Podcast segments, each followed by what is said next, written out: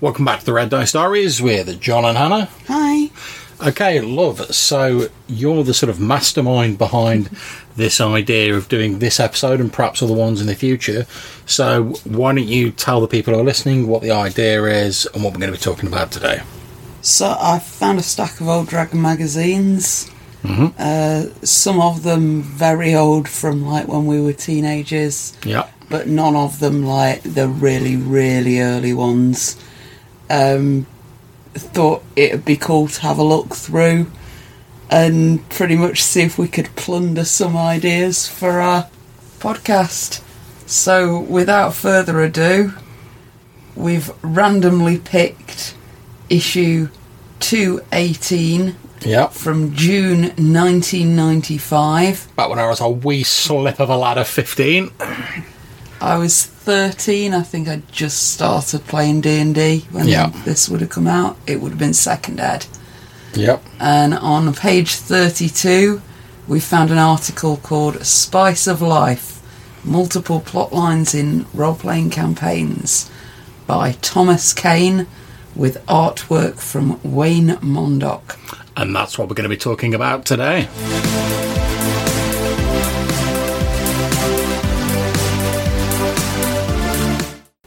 So, John, do you want to give us a brief overview of the article? Okay, well, effectively in the article Spice of Life, Thomas Kane is talking about having multiple plot lines running at the same time in your RPG campaigns. He makes a comparison of Chinese mystery stories that have multiple, often unrelated plots going on at once. And as I was reading it, it was making me think of a lot of the more modern TV shows Yes. where you A and a have like, story. the A story that's just for the episode and the B story that runs for the season and then is like the A story for the pilot and the final story. Indeed. And let me start off with something I don't necessarily agree with because I'm a miserable. And there's one of the quotes that really stuck out in my mind, and he says, Games are far more satisfying when the DM allows PCs to accomplish goals relatively quickly than to proceed to new ones. And I'm really not sure I agree with that, to be honest. I can sort of see the logic behind it, but I think if you allow people to like reach the goals too quickly, you don't really have a sense of achievement. You know, you have to have a little bit of struggle. I'm not saying you should go on for ages. You have to have a little bit of struggle, though, a little bit of effort. Otherwise, it's not really an achievement. Did that quote use the word relatively? No. Oh, yeah, relatively quickly, yeah. Yeah, I, I think it's all about how relative is relative. Yeah, it was just something that just jumped out at me, and I was like, no, I'm not sure about that. Okay, so that's roughly what it's about, and we, obviously this article's going back a while. We're talking about sort of like the cover story of the magazine is like the Birthright campaign preview, so that tells you how long ago that was. Yeah, there's an advert for Magic the Gathering Ice Age coming soon. Yeah, so, so we're going back a bit, and I've just written down a few things which I think about multiple plots. Um, Now, it talks about there's a few dangers and a few sticking points for multiple plots, and I've sort of thrown in a couple of my own. Uh, the first one is that if it's not handled carefully with a bit of a light touch, it can cause confusion. Because I, I know this from games that I've run in the past. Players and well, people in general, we have a tendency to link things together, whether they're actually linked or not. Like, we've said before, you know, looking for patterns, etc. And if you've got like 16 different plot lines going, inevitably people something will happen, and someone will be like, "Oh, that guy must be the bad guy's henchman," and he's not. He's just some like local thug or something. Now, obviously, you can use the player's idea and you can meld it into your game, but if there's too many plots going on, it can get very confusing, and you don't know like what's most important. It's difficult to prioritize, and it's difficult to see the wood for the trees mm-hmm. effectively. So, for me, I would say you probably want if you're talking like big plots. I don't mean like little sidelines like oh the villagers like lost his dog or whatever. If you're talking like big plots, I would say certainly only probably have like two or three of them going at the same time. Because I think I'm, I'm not saying that you couldn't do more than that. All I'm saying is it's more difficult with more plot lines to prevent confusion, and you can get that sort of like spaced out look you see on players where like if you bombard them with too much stuff they're like it's that sort of paralysis where you're like I, I, I, I don't know which one to go through first I- and you end up doing nothing because you're not sure what to do. So I think it's worth keeping a, an eye on how many plots you have in total. Another potential sticking point is if you're going to plan them all out in great detail it can involve an awful lot of work for the GM, a lot of which may not actually end up getting used. Now, he does say in the article to try not to plan too far ahead Yeah. for this sort of Yeah. thing, to be more about what the NPC's goals are, what the NPC's motivations are, and to consider how they would react to the PC's recent actions rather than to be planning like 10 sessions ahead Yeah, because that gives your players more influence over the story and it means you don't have to plan so far ahead. yeah, and we'll talk about this a little bit more when we get on to like what you would need for a multi-plot game. But love, are there any other things you think of that might be like sort of sticking points or issues in a multiple plotline game?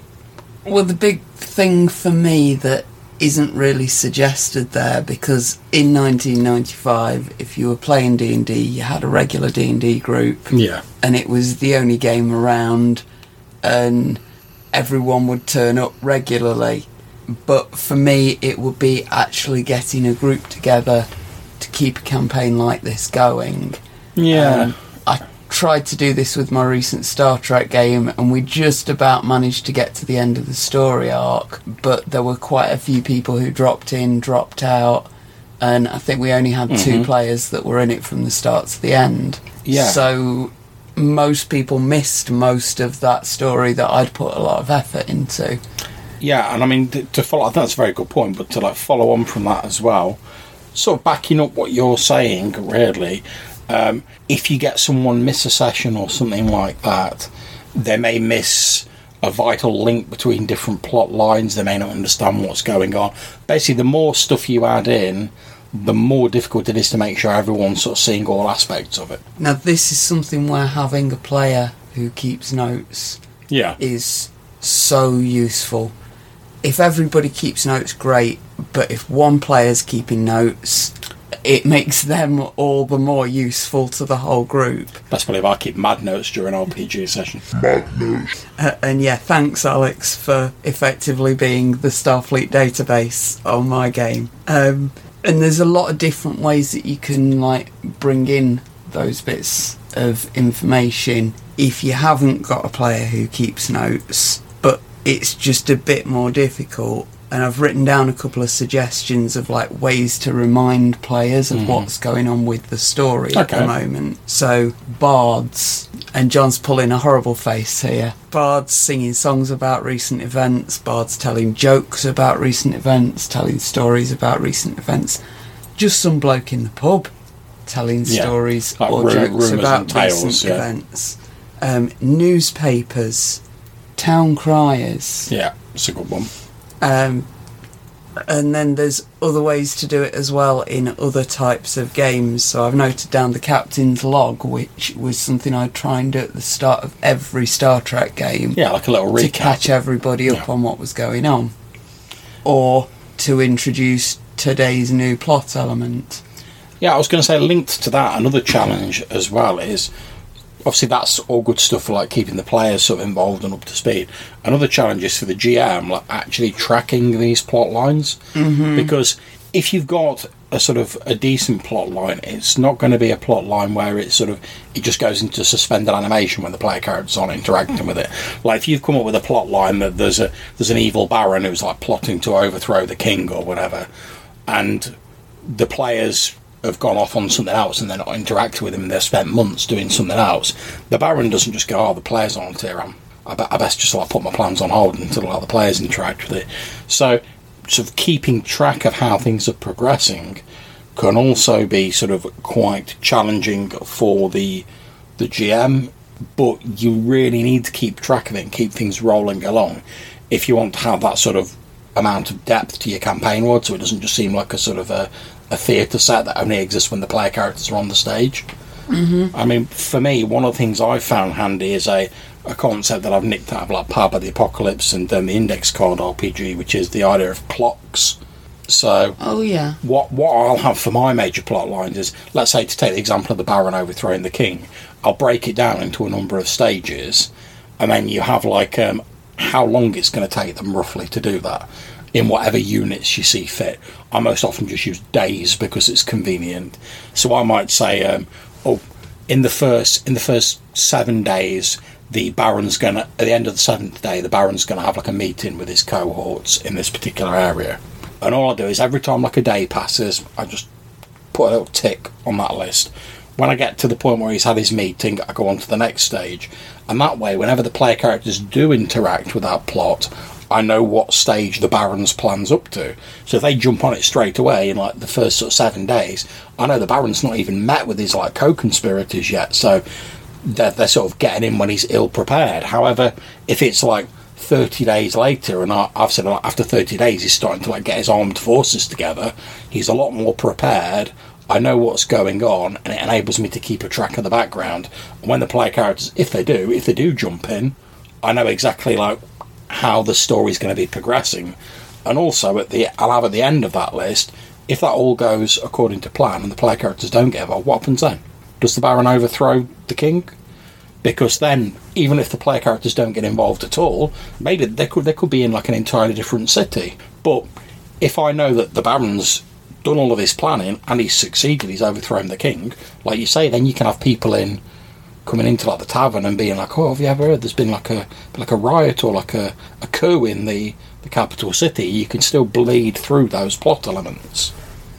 A way that I might approach it might be to do a big flowchart Yeah, where I have at the top of the flowchart maybe three plot lines. yeah, Each one would be connected to one of the players' backgrounds just to make sure that the players have got something in, that they're involved in. I'd try and make sure that they were in some way connected to everybody so that people want to be involved yeah. They're in interested in it. Yeah, Um, I'd try and do one session that would be about each story in the first few sessions of the game.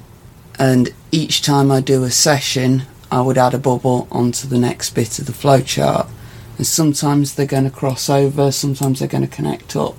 But because, like, down on that chart is effectively the timeline, yeah, it gives me the chance to plan ahead to note where certain things are going to happen. But if the players do something that's going to change that, all I've got to do is cross out a couple of bubbles and put something else in. Yeah. We see that. I, I do it in a very similar way with these lists, where mm-hmm. if the players' characters get involved and change something, because you know what stage it's at, you know that you just have to change the stages below that. Mm-hmm. But also because I love like a bit of a random element in my games, because I like being surprised by what's going on in my game. I, I like not to have everything pre-scripted. Also, occasionally I'll put in like a little bit of a branch point where I'll just roll a dice. So let's say, in our example of the Baron overthrowing the king, I, I might say, oh, if it gets to this stage and like the final coup is happening, I might say, oh, there's a there's a three in six chance or a fifty percent chance that the the Baron's going to overthrow the king. And then when I get to that stage, I'll roll a d6. Depending on what happens, I'll then fill in the next stage. Mm-hmm. So even if the player characters don't get involved, I can roll that dice, and they'll either hear from the guy in the tavern while they're like cities away that oh there was a coup, but they'll either hear that like oh yeah this coup's overthrown the king and now such and such is in charge, or they'll find out oh the king like found out about it and he put it down and now he, and he's still the king and all the all the conspirators are either in jail or they've fled. So it mm-hmm. adds a nice element of uncertainty for me, but I've still sort of got a plan, so I still know what's going on. Okay, so let's move on from the dangers of multiple plots to what do you need for a multiple plot game. And I think certainly, if I flip over my notes, one of the things you need to have is you need to have a, a clear idea or some knowledge of like your game world or your game universe mm-hmm. background.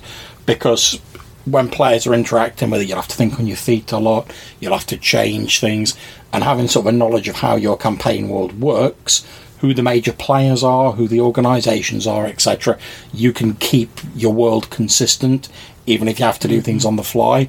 Whereas if you don't know anything about this particular area of your campaign mode, you might come up with something off the top of your head that doesn't really fit in with everything else, and you can probably backfill it and work it out afterwards, but you're making a lot of work for yourself. Whereas if you know in this area, I mean, you don't need to go into ridiculous detail, but if you know this is an area ruled by like feuding noble lords with sort of like the most powerful lord over the top of them who crowned himself king, but his rule's a bit tenuous because he only rules as long as the other nobles are like majority behind him. You know how to play that, and that would be entirely different from if it's like a if it's like a, a monarchy where it's believed that the monarch is like a divine ruler, they're chosen by the gods or whatever. That would have a very different flavour. But just having that bit of background enables you to like portray these elements consistently, and also it helps gives you an idea about how the plot might go. Because mm-hmm. to use again our example of the Baron overthrowing the king, if all the citizenry and all the baronry think that oh the king's the chosen of God, trying to get a rebellion against them is going to be a lot more difficult than if he's just like the latest in a line of nobles who just happens to be rich and powerful enough to like crown himself king. So another thing is, as we said, not you said earlier, knowledge mm-hmm. of the mm-hmm. characters, their background yeah. and their motivations. And I think that's probably the most important thing on it. Not just your NPCs, but your player characters as well. Yeah.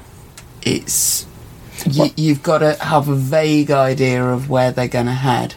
Well, yeah, and as you said earlier, having knowledge of your your players and their characters and their backgrounds lets you divine what your player characters are going to be interested in. Because mm-hmm. if someone creates a character and they're like, "Oh, I come from the mean side of the streets. I'm involved in like crime families and stuff like," you know, they want to see gangsters, they want to see thieves guild, they want to see like heists and stuff like that. Whereas if you have someone who's like, "Oh, I've created a I've created a sort of dandy socialite who comes from like a, a, noble family and he spends all of his time at like gala balls and stuff. That's a very different want from the game. But this is where the multiple plot lines thing comes in. Exactly. Because if you've got two players who've created both of those characters, and there's a socialite ball going on and some mobsters, and you've got the two characters interacting on some level between those two things, yeah, then maybe the mobsters are going to raid the socialite ball at some point, or they're going to get some information there that they're later going to use to blackmail somebody. Yeah. Or all manner of things could connect those two characters. Yeah, I mean, you could have some of the nobles. Maybe they, maybe they hire, they get in touch with the, the noble player, and they're like, "Oh, we know, we know you've got like some a friend who's like got some like thiefly connections. We think we're like about to be raided. Who better to like check our defences out than like a thief? You know, t- you get a thief to catch a thief, or maybe maybe one of the nobles at the ball is like in bed with the gangsters on the sly. Maybe he like owes them money or whatever. Mm-hmm. There's no end of different like plot lines you could spin off that.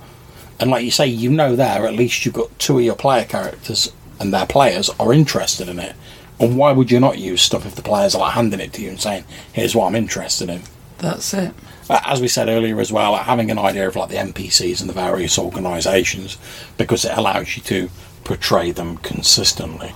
So another thing to bear in mind with these sorts of campaigns is having the option to drop a character if a player leaves for whatever reason. Yeah. Add a new character if a new player joins without it breaking your game. Because if you've hung a load of stuff on a particular character being involved in it, and then that player stops turning up to the game, then you've got to find another way to get that information to other people, or they're going to feel like they've been cheated of it when they get to the end and there's this other thread that's been going on parallel to them without them knowing anything about it yeah, I think that's where the idea of like not planning too far ahead that you were talking mm-hmm. about earlier comes in as well.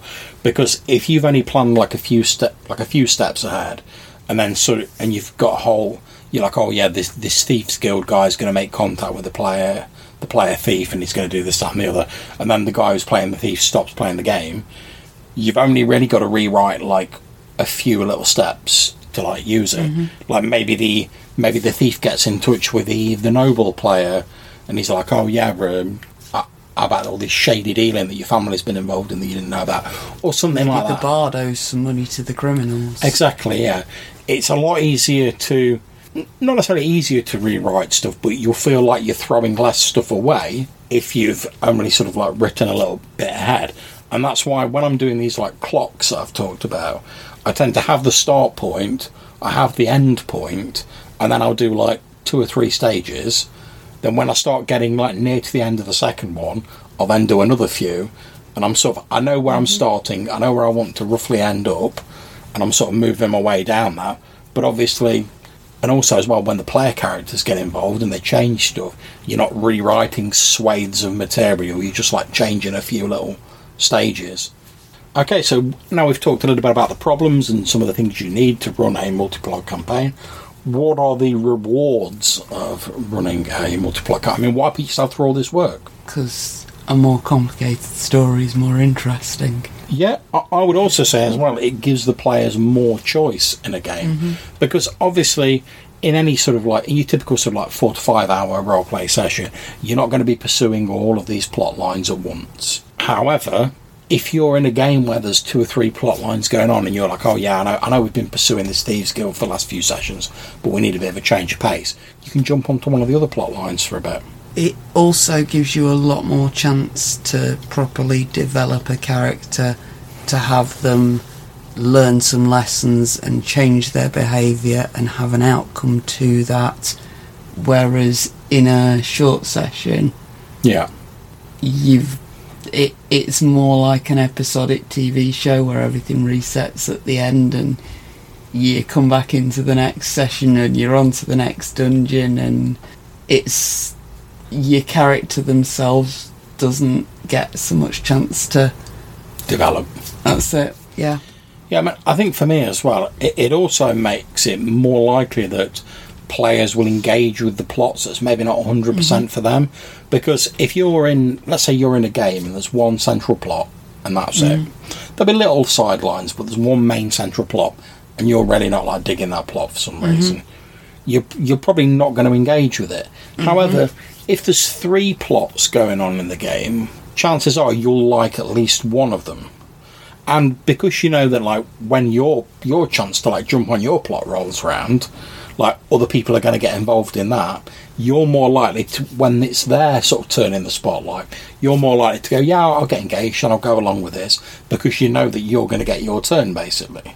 So i think that's a positive thing it also makes your game setting feel a lot deeper and a lot richer and a lot more textured because we know in the real world you don't just have one thing going on at a particular time. There's no end of stuff going on. And obviously we streamline it down a bit for games and we simplify it a bit. But even just having two or three things going on makes it seem a lot more not realistic, but a lot a lot more a lot deeper. it's sort of like the difference between going somewhere because you've got something to do Yeah. I don't know job interview Yeah, okay. You go go to the job interview, you get back on the train, you go home. Whereas if you go there to have a look around town, you'd be there a lot longer. You might walk up and down some streets you weren't expecting. You might stop in at the pub or maybe a restaurant. You're not quite sure yet. Yeah. You got a chance to th- take your time and explore. Yeah. And it, it's that different thing. You you either go somewhere, get the thing you've got to get done, yeah, do the task. never look finish. around, never even think about doing it, move on, or you properly go and look around and take your time. Yeah, and I think as as you're rightly sort of saying that it encourages you to to take in more of the setting, to sort of like like smell the roses effectively, because like you say, you're not just Mm-hmm. Yeah, like that's what I'm getting get to the dungeon, get the treasure, get home, spend the money. Which there's nothing wrong with that if you like that, but if you're like. Oh, we've we've got three plots going on or whatever, and you're like, yeah, okay, one of them plots is going to the dungeon and getting the evil wizard's treasure, but also we've got this like weird thing going on, all the barons like rousing up against the king, and uh, oh, well by that old knight who's coming there? You're more likely to sort of take in a lot of the setting. So, bringing it back round to the article again, Yeah. and it's been 25 years since this article was written. Yep. and gaming's changed quite a lot in that time. Now, reading it, it was like it was a revelation for the guy that had written it that you could put more than one story Yeah. into a D&D game. Whereas obviously you and I as GMs have been playing since this was old news. So we try and do this automatically Yeah. when did that sort of start happening do you think what's made people up their games so that it's not just a board game about getting treasure and collecting points. Well, well, I don't know. I don't know that it's such. A, I consider it to be such a revelation. I mean, I agree. The way the article was written, it was mm-hmm. like it was like, oh, I'm handing you like this manna from heaven. You can do multiple plot lines. But I think that's just the way it's like written because they're trying to sell the article, obviously. Well, yeah. But um, I think certainly with D and D, sort of like going back to the earliest days, it's all it's always been about player choice. I mean, if you if you boil a dungeon down to its most essential sort of elements, what is it? It's a number of passageways. You choose which passageways you go down, and which passageways you go down in a good dungeon. They affect what creatures you face, what treasures you come across, what traps, stuff like that. So I think in a way the dungeon is like a sort of microcosm of this idea. It's very simplified, don't get me wrong, because the choices there are very simple. Oh, I've come to a, a corridor going three ways. Do I go left? Do I go right? Do I go straight on? Etc. Very simple, but that sort of idea of player choice has been enshrined in D&D since like the early days. I, and if we look at the, the idea of like the wilderness campaign, the hex crawl campaign, which I'm a massive fan of, that's literally just like there's a map there, there's some interesting stuff on this map, go out and do what you see fit. Mm-hmm. It's like, and so for certainly early D and D had like distinct different phases. There was the dungeon phase where your choices were were down to like how you explore the dungeon and what you do. But once you got out of that dungeon, where you went on the campaign map was entirely down to you. If you come out of like the dungeon and you're like, oh, I can see on this map there's some mountains to the north. Let's go and see what's in their mountains. The GM will roll with that, and you and there's there's no sort of like control over like oh well you can't go to the mountains because we've only got these like few plot lines going on. So I think D and D's always had that sort of level of choice. I think possibly where this idea has come from, and I might be wrong. Feel free to like holler at us if we if I'm wrong, um, listeners. Is I think with a lot of the the sort of published modules sort of back in the day, I think a lot of them were sort of slightly more linear in approach. I'm not saying they like railroaded you or restricted your choices, but I think a lot of them were sort of you had a limited array of options effectively. So I think this idea that you know you could have more wide spanning choices and you could throw it open a bit more to the players. I'm sure at some point that was seen as like a revelation. Whereas, as you say, because gaming's changed a lot now, people have embraced like open world gaming and stuff like that a lot more. Um, even in like computer games, where like we know like true like open world isn't really possible because you're within the limits of like your hardware. But a lot of games have gone for the whole you know you can roam on the map, you can do whatever you want. So, and I think that's one of the great strengths of RPGs is that as long as the you've got an imaginative GM who's willing to like improvise a bit and maybe put a little bit of prep in in the background, you can pretty much do whatever you want in the game.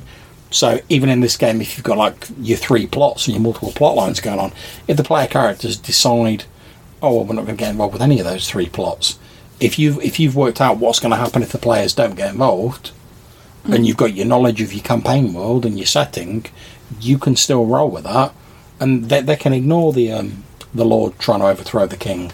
They can ignore the, the various other plots going on, and that's a choice in itself. It's a choice not to get involved with them, and that also has consequences in that whatever comes to pass will come to pass, and you won't have a direct say in it. But you could have been off somewhere else doing something equally as interesting, and I think that's one of the benefits of and the strengths of RPGs, to be honest. Mm. So, there you go. That was a random article from Dragon Magazine number 218. That's it from back in the day. So, if you've got any articles you'd like us to have a look at, any suggestions, send them in. And yeah, we may do this more in the future, depending on if people like it or not. Like I said, we're just sort of looking for a bit of inspiration at the moment. If you've got any suggestions for things you'd like to hear us cover, you'd like to comment on anything we've already said in our episodes, or you just want to have a bit of a chat, you can do so in a couple of different ways.